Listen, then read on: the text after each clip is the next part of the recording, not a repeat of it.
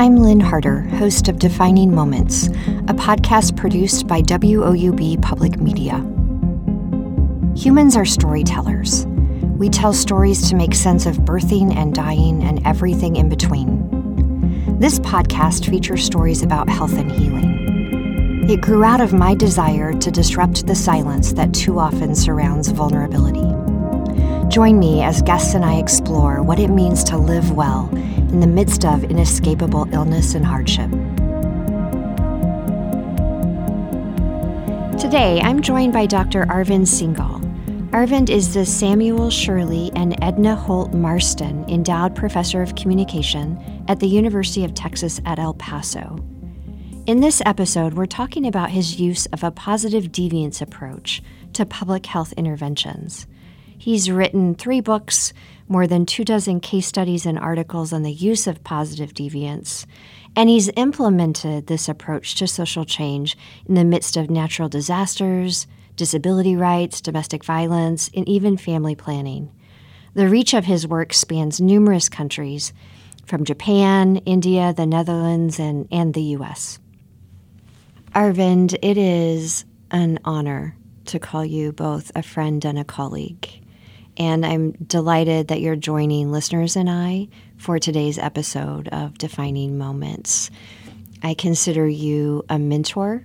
Uh, long before I met you in person, through your writing, you inspired me to think about what role academics can play in working alongside publics who are interested in fostering progressive change. Mm-hmm. Had the opportunity to learn alongside you um, when you were a colleague at Ohio University and have continued to learn from your work. So, thank you for your presence in my life, and more importantly, your presence in the academy and what you do as a boundary spanner with the publics that you serve.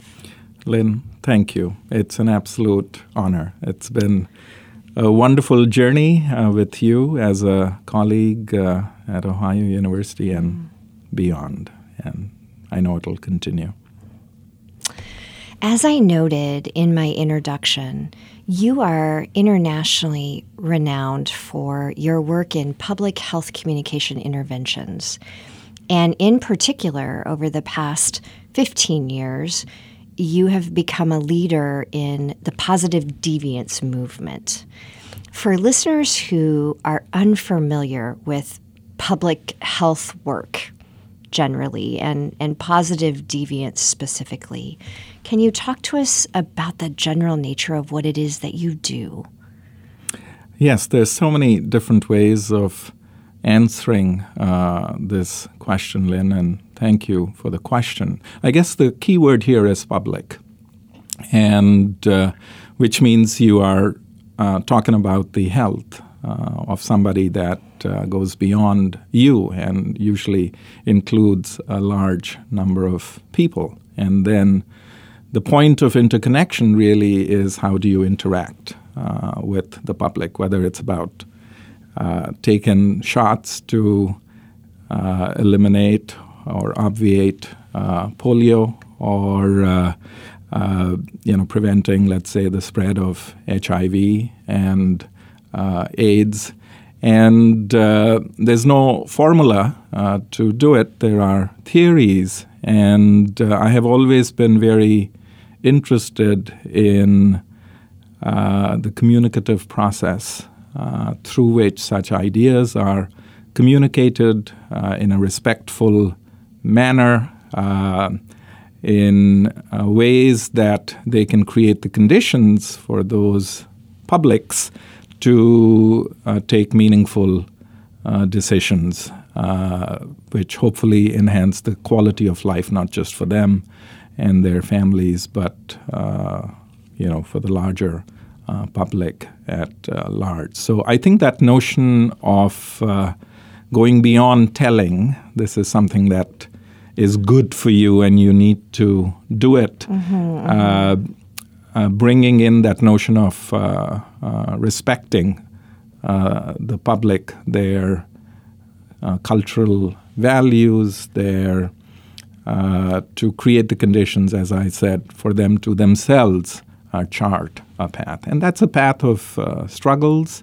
And so one is always looking for are there uh, more efficient, more humane uh, ways uh, to uh, to do this? and I think the introduction to positive deviance for me is a way to um, address some of these uh, very difficult uh, issues um, for the well being of uh, people in humane ways, mm. in ways which respects uh, uh, the local.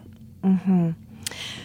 I love your framing of health and well being as relational, mm. as communal experiences. Mm-hmm. It's easy to consider an individual struggling with diabetes and the insulin perhaps that that one person takes but it's really a familial a social experience this isn't just about one person and what i hear you saying is your life work has been dedicated to really emphasizing the public the communal nature of health and the way that you do that is by working alongside people. Mm-hmm. I think that's uh, well said. And um, since you raised the issue of diabetics and insulin, uh, and perhaps one way of bringing this conversation home is that in a recent project uh, in El Paso County, uh, whereby I had the privilege and opportunity to work with uh, one of our students, a graduate student, uh, to uh, implement a positive deviance study uh, on diabetic management. Uh, we found this interactional and communal perspective to be so key to uh, health and well being. So, to illustrate, this is my colleague Claudia Boyd, uh, who herself is a diabetic. Um, she's the first person to acknowledge that, who has a, a family that uh, uh, has had genes uh, mm-hmm. that um, mm-hmm. you know uh, predispose um, family members to diabetes, and she became acutely aware that in El Paso County.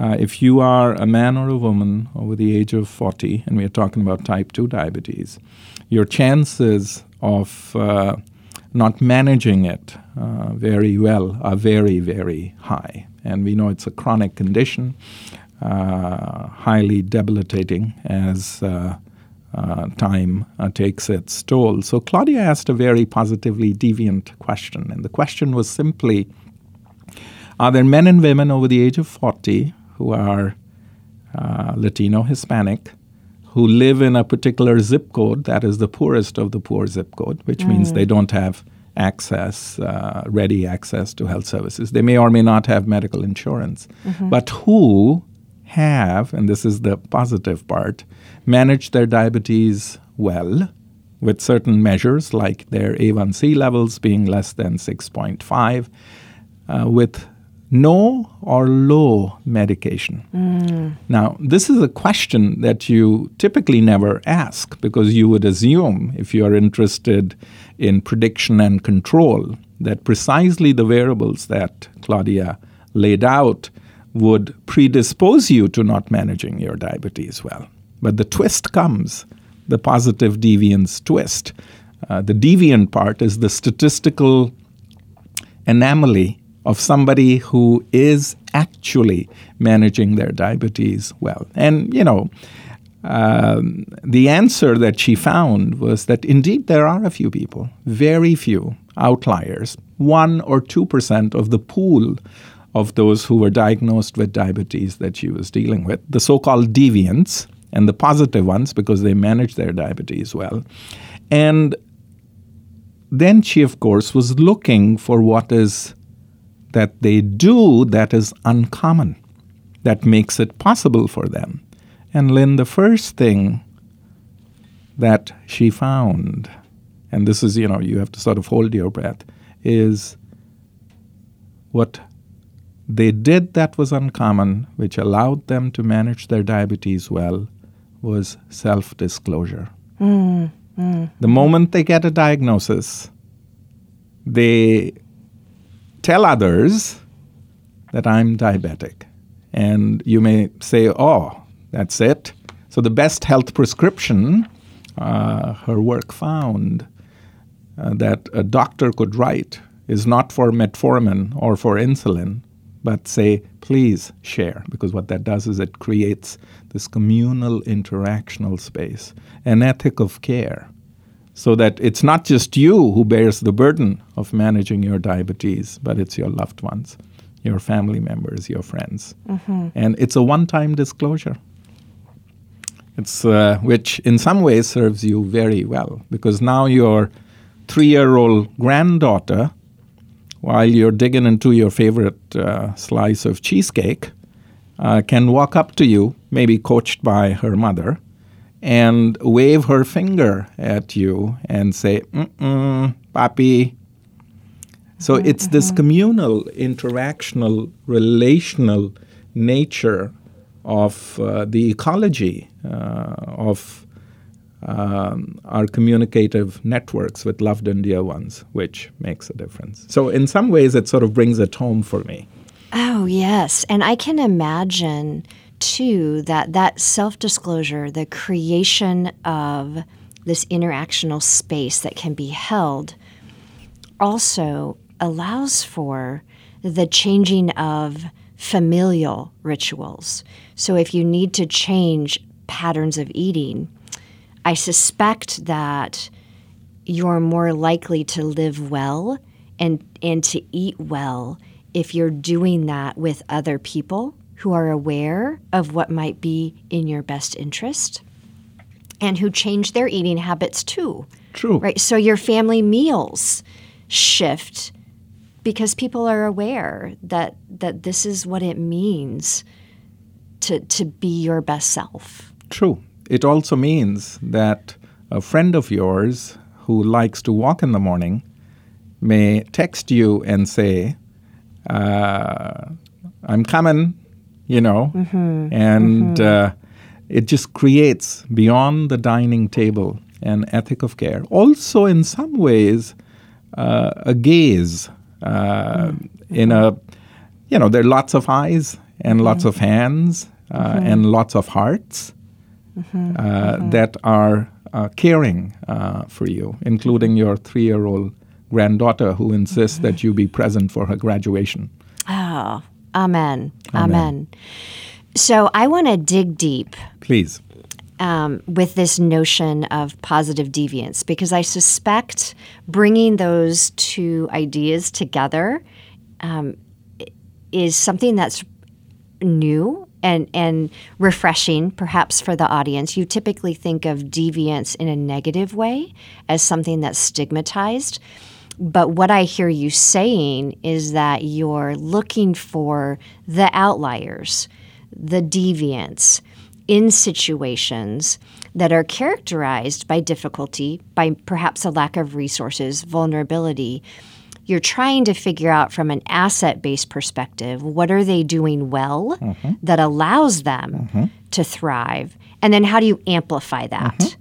am i am i getting yeah precisely so in this case if you go back to claudia's case uh, Claudia is asking, against all odds, for those who are at the highest risk, mm-hmm. men and women over the age of 40, Hispanic, Latino, who don't have access to medical care, who are there some who have figured out a way to manage their diabetes? And mm-hmm. they are indeed uh, statistical deviants. So they're not deviants as in the sociological sense of, mm-hmm. oh, this is something that is not good. Uh, we are looking at uh, deviance from the norm, uh, mm-hmm. but of the mm-hmm. kind mm-hmm. that is desirable. And, uh, and then once you can discover uh, what is it that they are doing that's uncommon? And this word uncommon is critical. Uh, they must be doing something, doing something, because they don't have access to any extra resources. In fact, they are at the highest risk. So there is some behavioral component of something that they are doing or something that's being done to them. Uh, in a communal relational sense that enables them to find better outcomes. Mm-hmm. And so, if you can discover what that is, through a process, which the positive deviance approach allows you to. And the results will always surprise you. Mm-hmm. They have to, mm-hmm. because it's not a neat regression equation.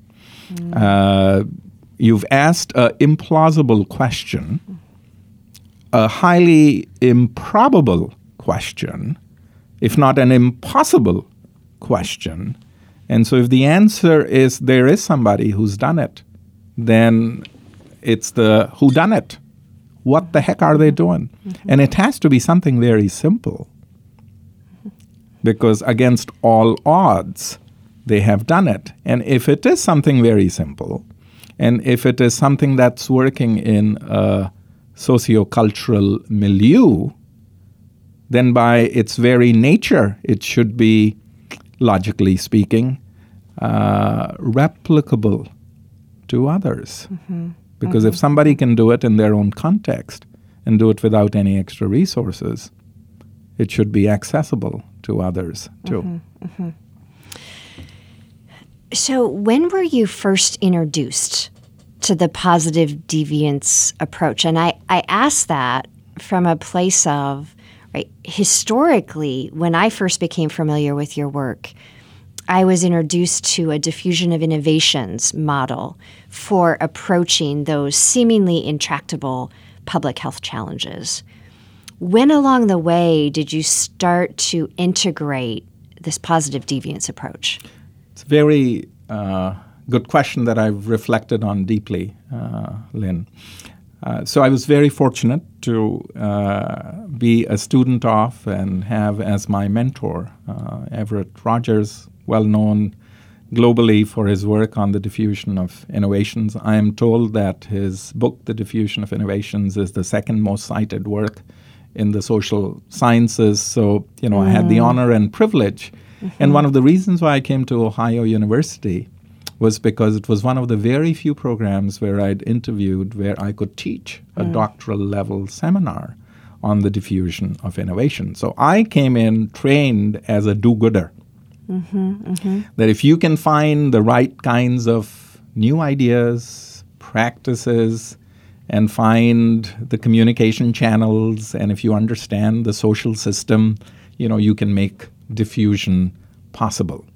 Uh, so it was a very um, uh, externally driven mindset of do gooding. Nothing wrong with it. There's tremendous value uh, in it. Uh, I was certainly trained in a tradition which uh, had been quite influential in terms of praxis. And then in 2004, after 14 years of teaching this doctoral seminar and becoming very interested in narratives as a way of reaching large number of people, which is what you'd like to do if you are in the business of innovation diffusion. You want to get to a, lot of people, and you know that's my interest in entertainment, education, and narratives. Mm-hmm. But in 2004, I was invited to a meeting um, by the Harvard School of uh, Health Systems Improvement. It's the day that Barack Obama gave the speech uh, at mm. the National Democratic uh, Convention. Mm-hmm. Uh, that I first time heard the term positive deviance because present at this meeting was uh, Jerry Sternin. Uh, was in his mid 60s. Uh, he had just retired from Save the Children. He and his wife Monique mm-hmm. whom I call my gurus, mm. uh, had put into practice uh, the idea of positive deviance in Vietnam to combat malnutrition. And Jerry spoke at this meeting for five minutes, and it completely flipped my world upside down. Because this is not the way that I was trained to look for a variation in practice which was delivering better outcomes, and to identify it within an existing social system against all odds. So this was diffusion of a very different kind. Mm-hmm. This is diffusion from the inside out, mm. as mm-hmm. opposed to from the outside in. And it made complete sense because here I was talking about how you need to be receptive to the social system, how you need to understand, you know, the cultural values and positive deviance just in its framework takes care of those issues because it is a very local way of intervening. Because somebody out here for years, for decades, has solved the problem. Positive deviants exist. You don't manufacture them, mm-hmm. and they've existed. Mm-hmm. And it just brings in a fundamental belief that there is somebody out here today and has been here for years, and they've been undiscovered. It's like a treasure hunt. Mm-hmm. They've solved the problem. The wisdom is here. Can we find what is it that's making a difference? And once you can find it, and who finds it is key. Mm-hmm. Do you, as a researcher, find it? Or do you create the conditions for the community themselves to figure out what's working? And that self discovery of, oh, there's somebody out here like me who has solved the problem, representing a social proof as opposed to an external agent coming in and telling you this is good. So I think it was, uh, there were so many flips, mental flips with positive deviance as I heard it and then internalized it. And I remember walking up to Jerry Sternin after I first heard about positive deviance and said, Jerry, I want you to be my guru. I want you, I want to apprentice with you. And mm-hmm. he said, Oh, no, you know, I've come back home to retire uh, after serving overseas uh, in many different parts of the world. And I said, Great, you know, then I can really have you if you're retired. Mm-hmm. So I brought him to Ohio University in 2005. Um, and we had a 100 person workshop in central classroom building. Uh, and uh, it just opened a way for me to act out in practice and learn positive deviance uh, through opportunities created by Jerry and his wife Monique, who were very gracious. They opened doors uh, and so the last few years that I was here at Ohio University, I had begun to incorporate uh, mm-hmm. this new way of thinking about innovation diffusion. So it really has flipped the way you envision and enact your role. Right? Absolutely. You're no longer the expert diffusing of best practices. Absolutely it is a very, it's perhaps the most liberating thing in terms mm-hmm. of a mm-hmm. defining moment for me. Mm-hmm, because mm-hmm. now you can say to yourself that uh, I don't know. Mm-hmm. But I have the faith that in this community there is somebody who does. And mm-hmm. if I can create the conditions to figure out who those people are, and have the community self discover for themselves what is it that they are doing that is uncommon and that's making the difference. Mm-hmm. Mm-hmm. Then we've got something to play with. Mm-hmm. And it's the mystery of this enterprise. It's the whodunit. It's the Sherlock Holmes, you know, h- how come Mm-hmm. Impossible, improbable, implausible. Mm-hmm. Mm-hmm. And I think such moments in academia are very rare mm.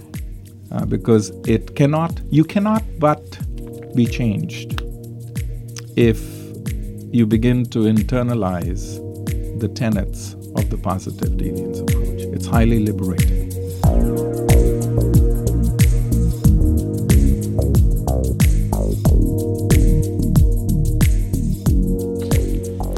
Hi, folks. Lynn breaking in for just a second. We've been talking to Dr. Arvind Singhal about his use of a positive deviance approach in public health interventions.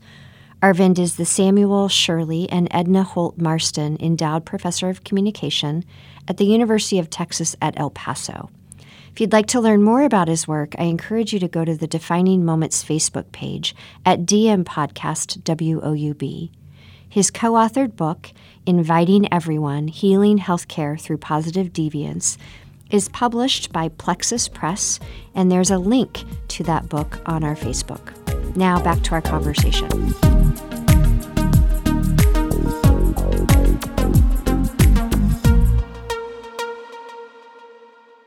In hearing you talk about your witnessing of Jerry and Monique's work and, and the narration of that work in Vietnam and describing that as a defining moment for yourself.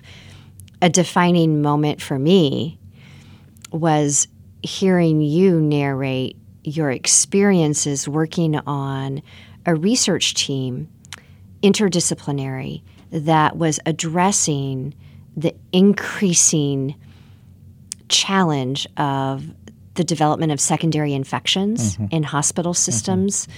A common one that that the public might know of is MRSA, mm-hmm. where you go into the hospital to to have a baby and you leave with an antibiotic resistant staph infection. This is a pretty significant public health challenge. And the way that you talked about entering into that um, discussion mm-hmm. from an asset based, uncommon, mm-hmm. Trying to identify the outliers who, in the midst of these same systems, same mm-hmm. resources, mm-hmm. are able to reduce mm-hmm. the infections. That was transforming for me. Mm. For audiences who aren't familiar mm-hmm. with, with your work, and certainly we'll provide mm-hmm. access and links to those those chapters. But if you could talk through that mm-hmm. with us. Mm-hmm. I think it, I hope it will be transforming for our audience as well. Well, thank you, uh, Lynn, for the invitation. So, one thing that happened uh, at this uh, meeting uh, when I first met Jerry is it was a three day meeting, and Jerry talked about positive deviance, uh, I think, on the second day. And on the third day, there were open space sessions. And guess what? I happened to find myself uh, in an open space session with Jerry and maybe about a dozen CEOs of hospitals who asked Jerry or were asking him, Can we use this approach to solve this highly complex issue of hand washing and hand hygiene compliance? Long story short, a year later, uh, this led to a project uh, through uh, an institute called the Plexus Institute, very interested in the science of complexity. I had become involved with them. That's how I had gotten to uh, meet Jerry. That's the reason I was invited to this conference.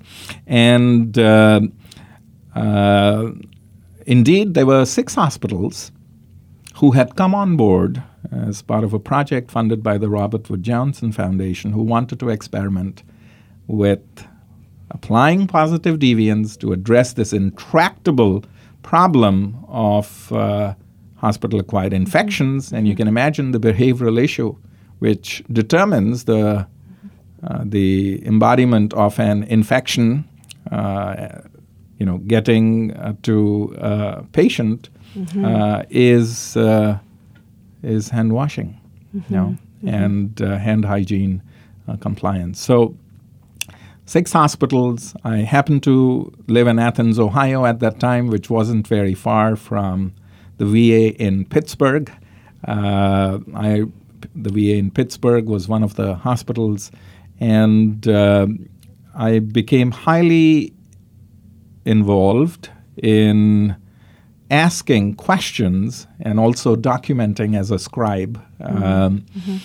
Uh, questions such as are there uh, housekeepers, janitors, cooks, chaplains, nurses, doctors, transporters who have found ways within their communities of practice to find a way to thwart the MRSA or other uh, superbug infections. Now, these questions are typically not asked because you always look to the Department of Infectious Diseases. And uh, I remember uh, being with uh, the Sternins uh, at a facility where Jerry began by asking a group of over 100 people who had gathered, Who here is in charge of infection control? And there were two hands that went up. And one of them was Dr. Muder, who was the chief of infectious diseases, and the other was his nurse, Cheryl Cunningham. And Jerry said instantly that you have a problem. You have a problem. What about uh, the janitor who takes his mop from one room to the other? Mm. What about the chaplain who takes his Bible, puts it on somebody's heart, and then takes it on to another patient? Mm-hmm. What about the transporter who transports a patient from uh, one unit to the other? Mm-hmm. If you think that the wisdom to solve the problem just lies with infectious disease specialists, you are in great trouble. Because the virus is Mm. cleverer than that. So we began to ask questions which were never asked before. Mm-hmm. Because the fundamental belief was that there is perhaps wisdom with a chaplain who takes his Bible and puts on little plastic covers and keeps an alcohol swab in his pocket so that before he puts it on another heart, he wipes the plastic. Or the wisdom lies with a transporter who has decided on his own accord that given there is so much touch that happens when you move a patient and their bed from one room to the other, that one way of containing all that infection is to throw a sheet, a sterile sheet, on top of the patient so that nothing is touching nothing and everything is contained. And it was these kinds of questions. You discover a janitor who has figured out that every time he uh, dips his mop in soap and water, that he also dips it in chlorine at the same time, which ensures that. So, all these practices, this wisdom was there. A nurse who used her knuckles to press the elevator button, which has hundreds of deadly pathogens in a hospital, a tremendous vector for infection transfer. And we all use usually the tips of our fingers.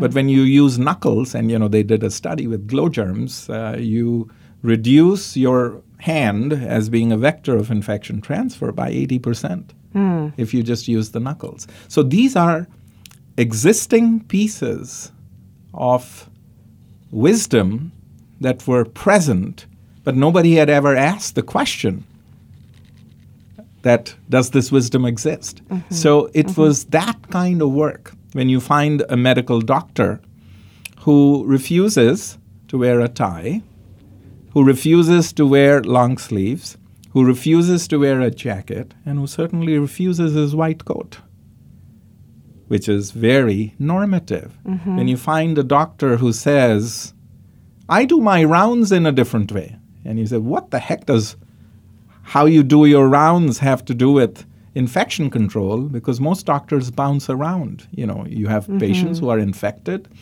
Uh, they may be in isolation, but you know, you go where the rooms are. But you find a medical doctor at Billings Clinic in Montana, whom we did, who first visited all the non infected patients and then very systematically visited the infectious. So there's no cross contamination. So just the art of charting your navigational journey on a corridor in a hospital has much to do with infection control. But this was all hidden from mm-hmm. plain view. So I think what was remarkable about the six hospital study was finding these little itsy bitsy nuggets of wisdom that were already there and to create the conditions for these nuggets to surface and for the discovery process to be initiated and conducted by the frontline workers so that when they found these, it was something that they could claim as their own. So, one way in which positive deviance differs from the usual ways of doing business, Lynn, is you do not believe in the notion of buy in. Hmm, hmm. The hmm. fundamental premise of positive deviance is ownership. You are the one who figure out what is happening here that is uncommon and that is making a difference because you're the only person who could know that. A researcher has no clue. I have no clue that making around in a different way makes a difference mm-hmm. in mm-hmm. terms of the epidemiology of uh, the vector transmission of a disease. Yeah. But others will know. Other doctors mm-hmm. uh, will know. So the self discovery process, which is highly revealing, and the process whereby which you begin to own that piece of discovered wisdom mm-hmm. is absolutely critical. So it's not just what is making the difference, but who discovers it. Mm-hmm. And I suspect that that local grassroots self discovery is connected to the sustainability then of the change practice that needs to occur.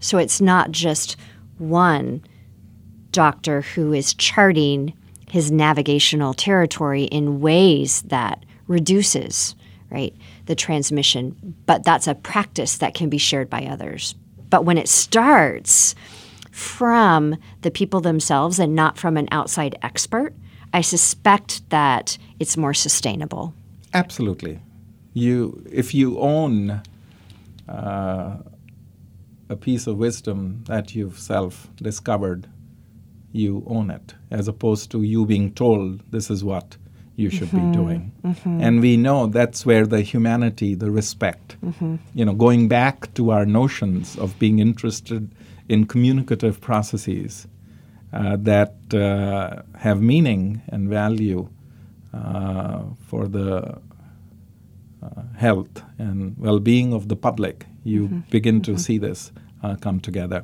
So, sustainability of a very different kind, too. It's useful to mention here that almost always in positive deviance work, the hero is never the person who is engaging in these deviant behaviors, these uncommon behaviors. It would be very easy for us to say, ah, look at this doctor the hero in positive deviance work is always the behavior that's mm. making the difference. Mm-hmm. And that is a very important distinction to make. So when it comes to issues of ownership and sustainability, it's not that you've self discovered this chaplain doing what he is doing and valorizing the chaplain, mm-hmm. because then others will say, Psh, you know, that guy is crazy and different anyway.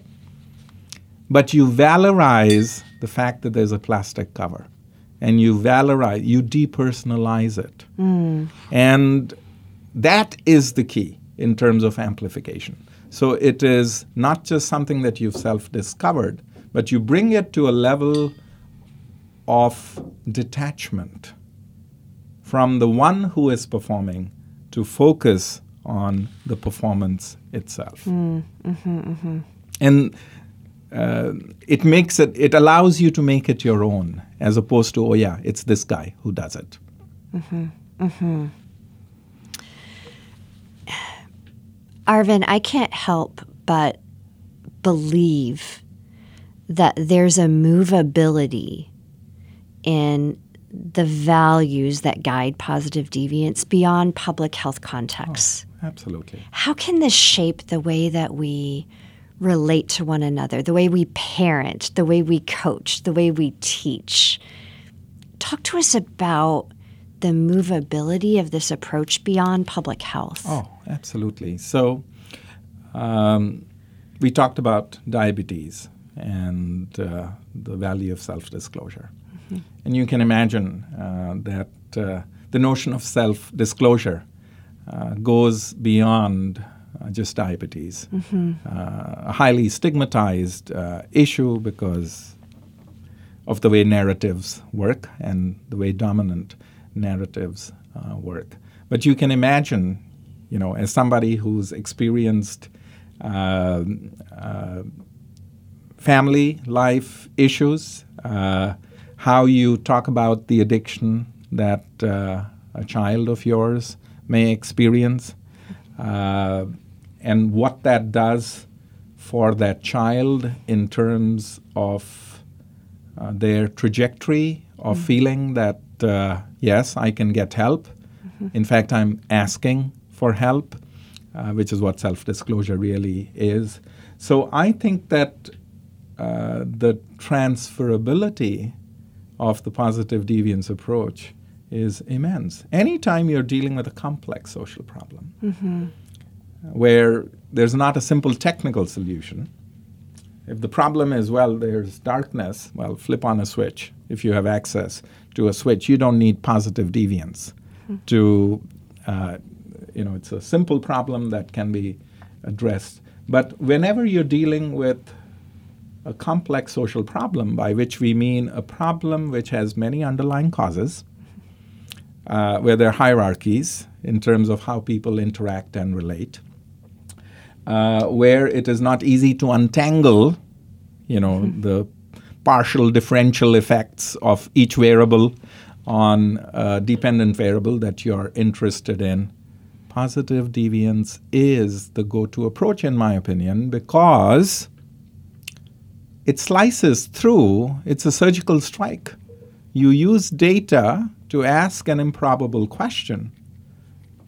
And uh, if indeed the answer is yes, there do exist some people, then the answer is there. Mm-hmm. And mm-hmm. Um, so the transferability, you know, whether it's for school dropouts, whether it is for, uh, so we've done some work in uh, the Netherlands, looking at uh, the psychological resilience and coping mechanisms of immigrant kids mm. because Netherlands is a country like many other countries in Europe and we have found that uh, you know small little things that principals do uh, in certain schools uh, creates uh, the conditions for immigrant students to thrive for instance a principal who calls five of his students every single day. Well, not the students, but their families. And we know, you know, when a principal's office calls and you're a parent, it's like, oh, Lord, you know, mm-hmm, what is it that mm-hmm. my child has done? And the difference here is this principal only calls to say, ah, I have to tell you, Mr. and Mrs. Singhal or Mr. and Mrs. Harter, that your daughter, this morning, when one of her colleagues was fainting, uh, not just uh, caught her uh, in the fall, but also helped walk her to the clinic. And I am so proud of the way you've raised your child. It's a simple communicative act, mm. which usually doesn't happen because you hear from the principal's office when your child is in trouble. That's the norm. But when you get a call which is so unexpected, which violates the norm of expectancy, mm-hmm. and does it in a positive way, you better, you know, when you hear that, you call your husband and you tell him, guess what? The principal called. oh my God, I love the fact that, you know, our child goes to the school. What does it, that, what does it do to your child when he or she comes home and the mother mm-hmm. says, guess what? The principal called. And what does it do for you to talk about this with, you know, your other mm-hmm. relatives mm-hmm. and friends? Uh, what do you think is the parent-teacher interaction? Mm-hmm. Uh, how active are parents in this school? So it's a little more than just a simple phone call. Mm-hmm. So what I'm saying is, the more complex the issue, uh, whether it's uh, acculturation and adaptation uh, respectful adaptation of immigrants in a community. Whether it is, are there students who, against all odds, who are first generational, who don't have English as their first language, uh, who uh, work uh, 30 hours a week in a job, who have family responsibilities. But are there students who finish their courses in four years? And with a 3.5 GPA? Mm-hmm. And if the answer is yes, then the wisdom is there. So I think it has tremendous versatility to address very complex social problems. Mm-hmm. And I hope that uh, its tentacles, the tentacles of the positive deviance approach, will grow. Mm. I certainly think it's part of your legacy, not only in our discipline, but but across the humanities and the social sciences in revolutionizing and advancing an, an asset based approach to engaging really difficult conversations and difficult challenges.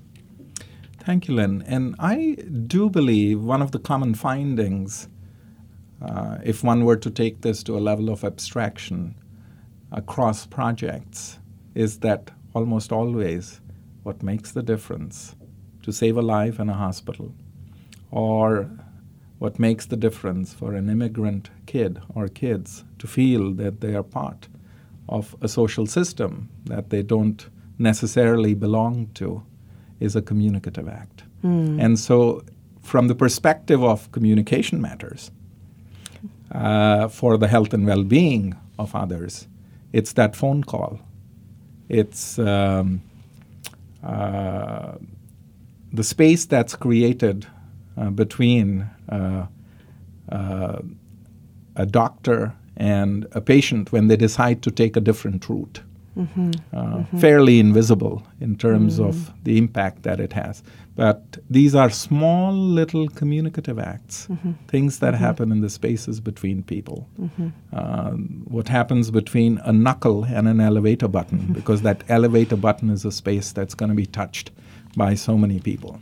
Yeah. So I think it, uh, I would say that uh, uh, as somebody who uh, has an interactional view of health and well being, uh, you become deeply mindful at the level of abstraction that it's your discipline, it's an area of practice or praxis. Uh, where a lot of the answers to very difficult questions lie. And that has to be highly uh, uh, highly not just enchanting, but uh, invigorating mm-hmm, for mm-hmm, the mm-hmm. belief mm-hmm. in uh, the work that one does. Mm. The power of what it is that that we teach when we walk into a classroom and we talk about human meaning making and the importance of that for the way that we relate, the way we organize, mobilize, challenge, right, comes back to that that interactional meaning making. It does. It does. I mean, His Holiness, the Dalai Lama, uh, in a public discourse, uh, when asked uh, what is the meaning and purpose of life, and you know, you're talking to somebody who perhaps has reflected on this question a little more than maybe mm-hmm. ordinary mortals like us uh, said the whole purpose and meaning of life uh, is to spread the warm heart. And uh, then, uh, with a pause, he said, even more important, if you cannot spread the warm heart, see if you can refrain from spreading the cold heart. And in some ways, if you want to connect it with medicine, I mean, that's the Hippocratic Oath do no harm. Mm-hmm. Mm-hmm.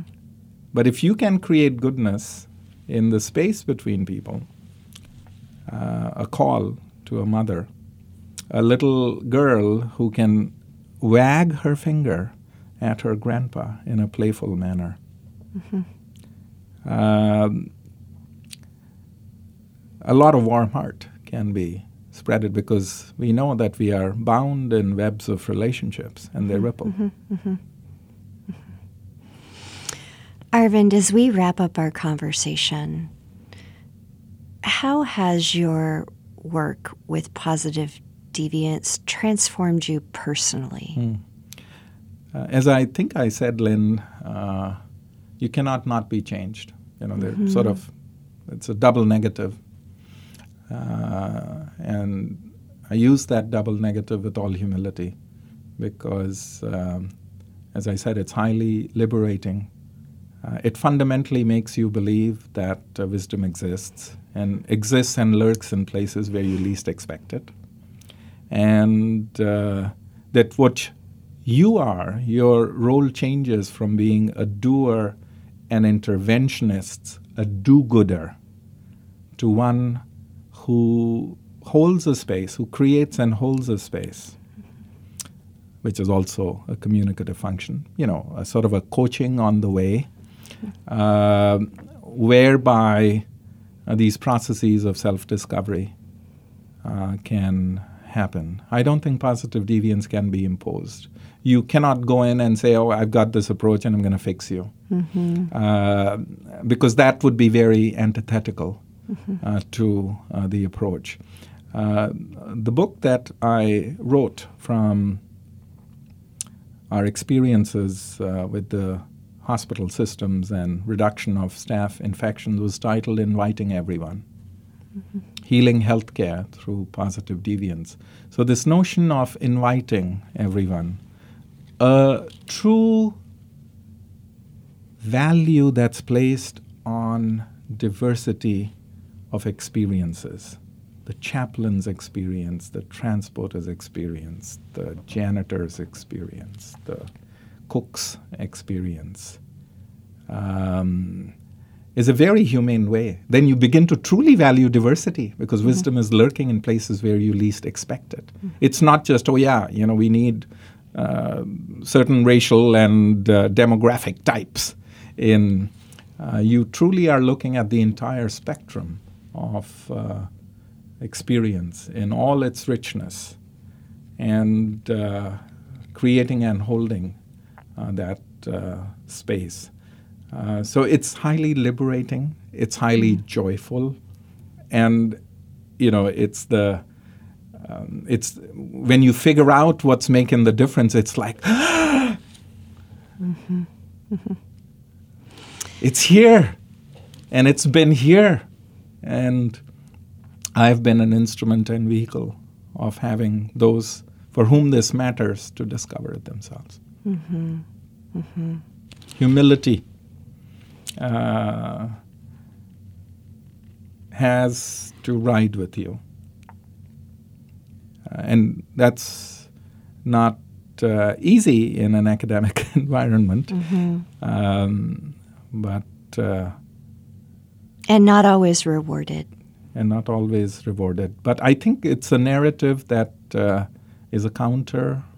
It's mm-hmm. an alter, alternative narrative to yeah. what is, and uh, I mean that's that's a space that uh, if you're interested in diffusion of innovation, I'm very interested in the spread of new narratives, mm-hmm. new ways of doing things, mm-hmm. new ways of seeing and believing, and uh, so uh, fundamentally, uh, the interest all sort of comes together. It's mm-hmm. not detached mm-hmm. from, uh, you know, the journey that mm-hmm. one has had.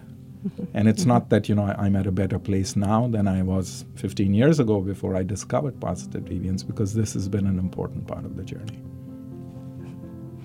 Thank you, Arvind. I, I hope listeners who've joined us take a thread of your serious, committed, enchanted um, enthusiasm with positive deviance and are able to raise questions that they hadn't thought about before and explore alternative possibilities and have their own defining moments. So, thank you so much. Thank you, Lynn. If one can go places that one has never been, through the somersaults that one can make with their own mind and heart, that's a good, safe place to be. Thank you. Thanks for joining Dr. Arvind Singhal and I for this episode of the Defining Moments podcast. On our Facebook page, we provide links to some of Arvind's work, including his co authored book, Inviting Everyone Healing Healthcare Through Positive Deviance. Defining Moments is produced by WOUB Public Media and the Barbara Geralds Institute for Storytelling and Social Impact. Adam Rich is our co producer. You can subscribe to Defining Moments at Apple Podcasts, Google Play, Stitcher, or the NPR Podcast Directory. Please follow us on Facebook, Instagram, and Twitter at DM Podcast WOUB. If you're moved to do so, please take time to rate and review this podcast at Apple Podcasts.